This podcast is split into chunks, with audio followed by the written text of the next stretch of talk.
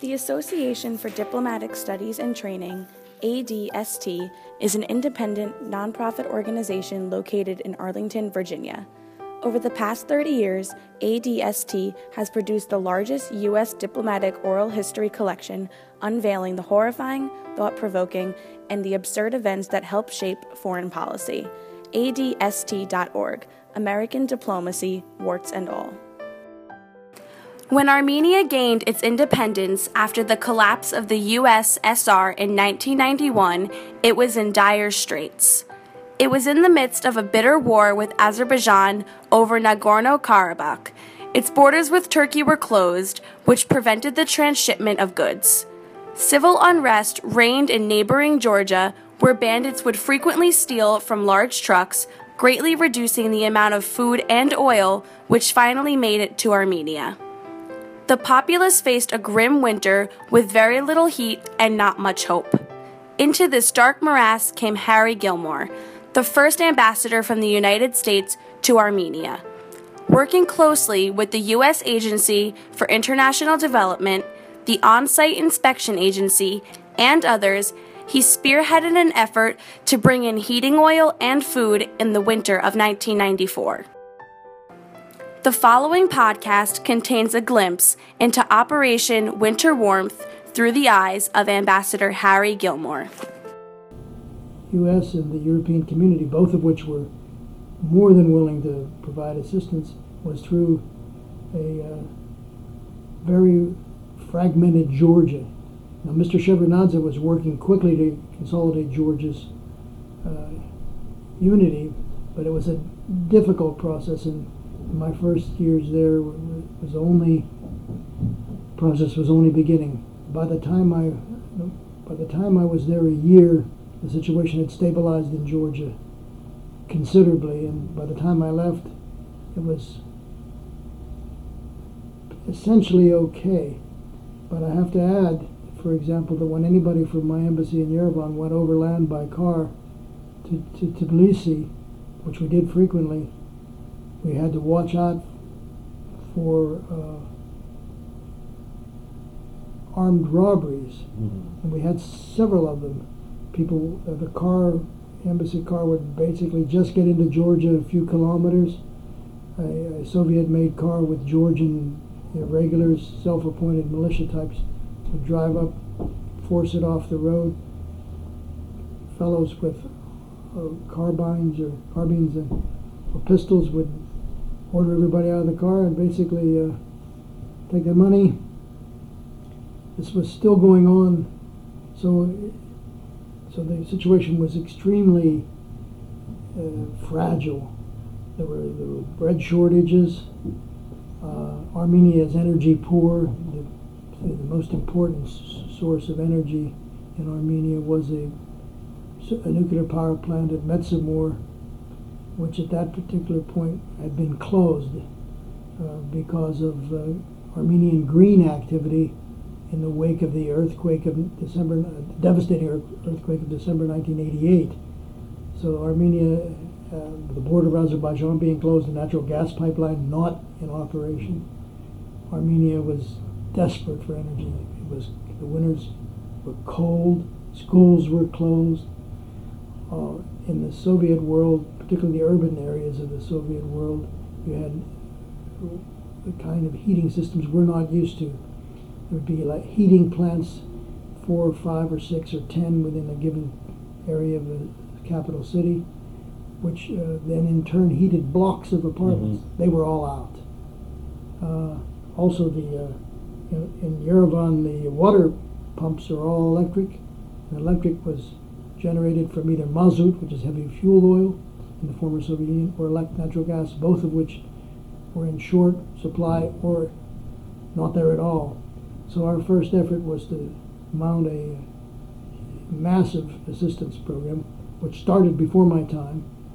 The embassy was run, I think, quite ably for uh, a year by or, so, or more by Tom Price, Thomas Price. Uh, when I got there, though, there were, Ar- Armenia, Armenia was in humanitarian crisis, and my key key job key task in the early part of my tenure, and in fact throughout my 26 months there was assistance. Mm-hmm. We did very well in the end. There was no lack of funding on the U.S. side, in part because of the very active advocacy by the Mhm. Armenian American organizations. There was plenty of assistance money. The question was how to get the assistance there because of the fragmentation of Georgia. Of course, we would never try to get assistance in through Iraq because of our, excuse me, Iran because of our Iran policy.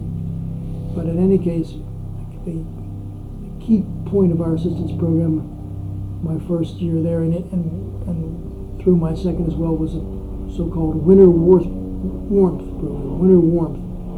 The idea was to distribute kerosene and kerosene heaters for home heating in these huge apartment blocks, Mhm. particularly in Yerevan. And I add here that Armenia is a kind of a tadpole country.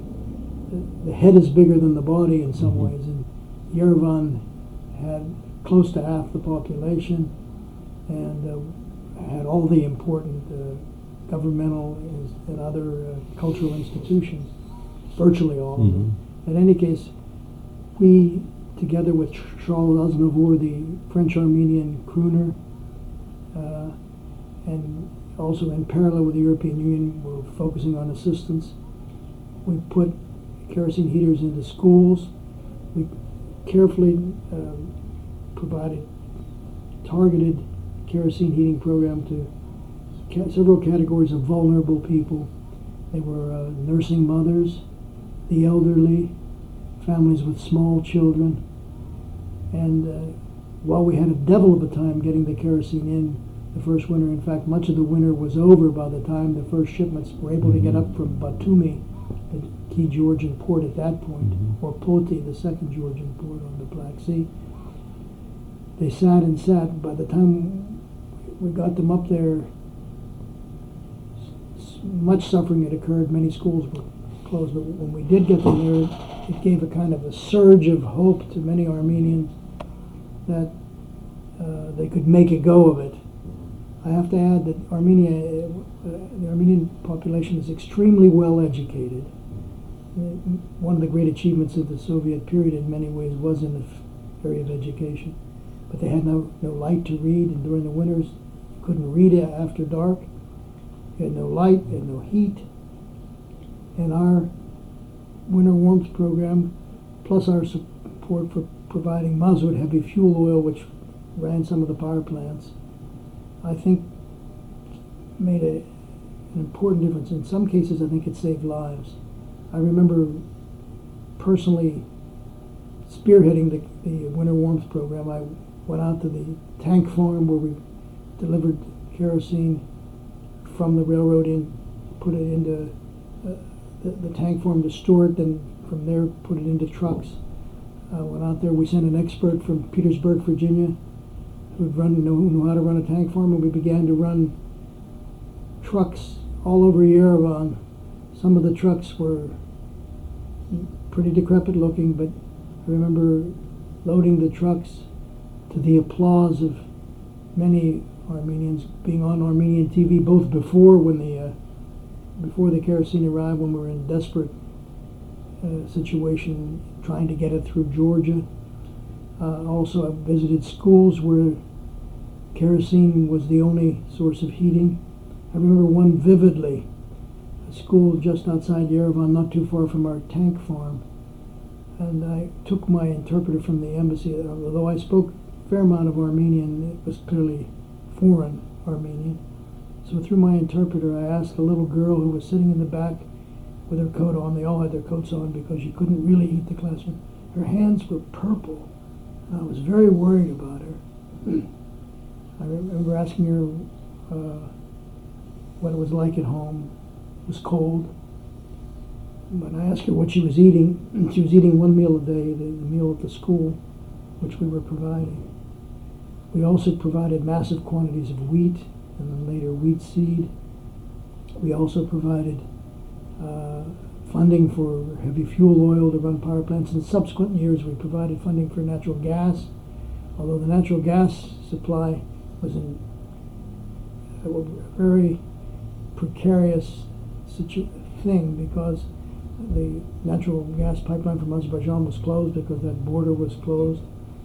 The other natural gas pipeline, which brought Turkmeni or later Russian gas down through Georgia, was frequently blown up as it came through the Azerbaijani minority inhabited parts of Georgia.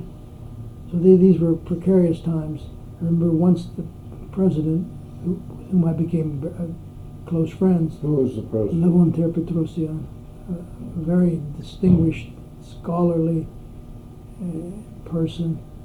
I remember him saying that he didn't know how to justify his role as president because they had no bread. We we we we focused on humanitarian shipments of wheat, um, and by by heavy persuasion and by uh, a lot of work with Georgia and making sure, by the way, that the Georgians had enough assistance, that they weren't sorely tempted to take assistance destined for Armenia from the trains. We finally got a, an important, a, a consistent aid pipeline working, but I, I think it's very fair to say that we save people from malnutrition and in some cases from probably near starvation.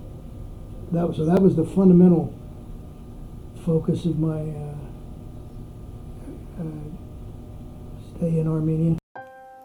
This podcast has been brought to you by ADST. For more, check out our website at adst.org. ADST, American Diplomacy, warts and all.